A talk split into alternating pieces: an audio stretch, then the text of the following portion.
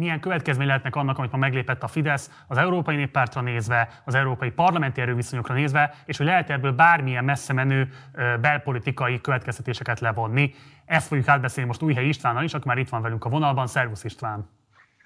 Sziasztok, bocsánat itt a furcsa képért és hangért, de ülök az ATV előtt a kocsiban, mert utána egyből felrohanok a stúdióba. Igen, és nagyon köszönjük, hogy rendelkezésünkre állsz, és hogy még pont most nyilatkozat előtt nekünk is nyilatkozol. István, ugye ma a Facebookon egy olyan kommentel kommentáltad, egy olyan poszttal kommentáltad a Fidesz kilépését, miszerint megnyugvás az egységes Európa híveinek, stratégiai vereség Orbánnak. Itt az előző panelekben megszólalt vendégeink alapvetően azt mondták, hogy teljesen érthető, sőt politikai szükségszerűség, hogy az ellenzék triumfáljon egy ilyen esetben, de valóban lehet ebből olyan messze menő következtetéseket levonni, hogy itt most az Európa párti erők arattak győzelmet, és Orbán pedig vereséget. Nem túlzottak-e ezek az elvárások a mai fejleményekkel kapcsolatban?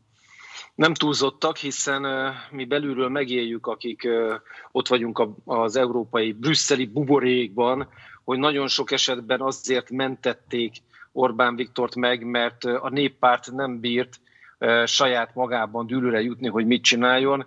Először hittek abban, hogy jobb az akol melegében tartani, és ott rászólni néha. Aztán Merkel nagyon sokszor közbelépett, és a nagy német tőkének az érdekeinek képviselőjeként kihúzta a problémákból Orbán Viktort.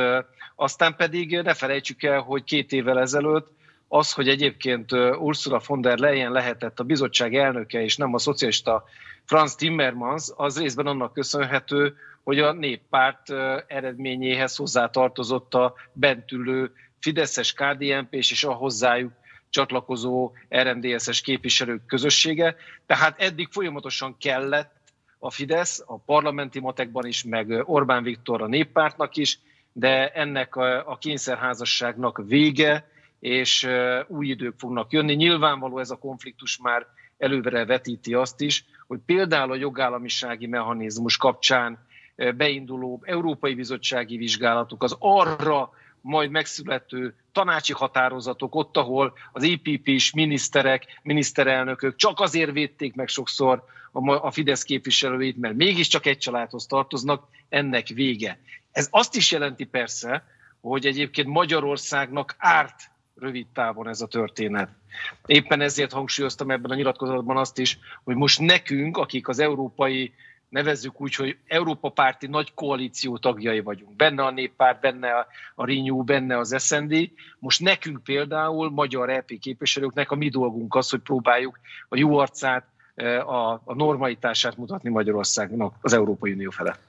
Szerinted miért pont most került sor erre a kenyértörésre? Szerintem még az európai parlamenti ügyeket közelről követők számára is meglepetés számba mehetett az, hogy pont ez a hatásmechanizmusnak az életbe léptetése okozta ezt a kenyértörést, hiszen mindenki azt feltételezte, hogyha egyébként ezt a költségvetési vitát, amit ugye az, a Fidesz a lengyelekkel közösen e, folyamatosan hátráltatott decemberben, szóval hogyha ez benyelte neki a néppárt, akkor innentől kezdve e, nem nagyon lehetett elképzelni, mi lesz az a konfliktus, ami egy ilyen állapotot előhozhat. Miért pont most március elején került sor arra, hogy lépett a néppárti frakció, és erre úgy döntött Orbán Viktor, hogy akkor lépünk mi is?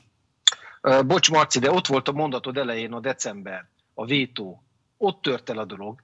Tehát ott eldöntötte a soros elnök, Németország kancellárja Merkel asszony, hogy leveszik a kezét, a kezüket, a védernyőt a, a, a magyar miniszterelnökről. És akkor azért ez most arra?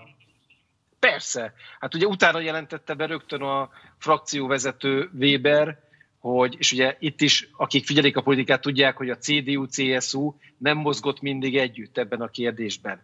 De hát Németországban szövetségi választások jönnek az idén, tehát az, hogy egyébként a német sajtó többet foglalkozik Orbánék botrányaival, mint egyébként a magyar sajtó leszámítva a tisztelet a kivételnek orgánumokat, azért az jól mutatja, hogy a német belpolitikában nyomás alá helyeződött a CDU-CSU kettős, és ott, amikor ez a vétó fenyegette az egész Európai Unió sorsát, mert itt nem a jogállamiság volt az izgalmas másoknak, hanem a 7 éves költségvetés és Európa újjáépítése. Meg persze Merkel asszony, hogy is fogalmazzam, pályafutásának megkoronázása, hogy német eh, kancellárként, soros elnökként átviszi az európai intézményeken a nagy csomagot, amelybe a jogállamiság is beletartozott, és a végén akkor nagyon sokan kritizáltak engem, hogy én azt mondtam, hogy egyébként Orbán vereséget szenvedett ott a uniós csúcson. De most látjuk, hogy egyébként valóban az történt,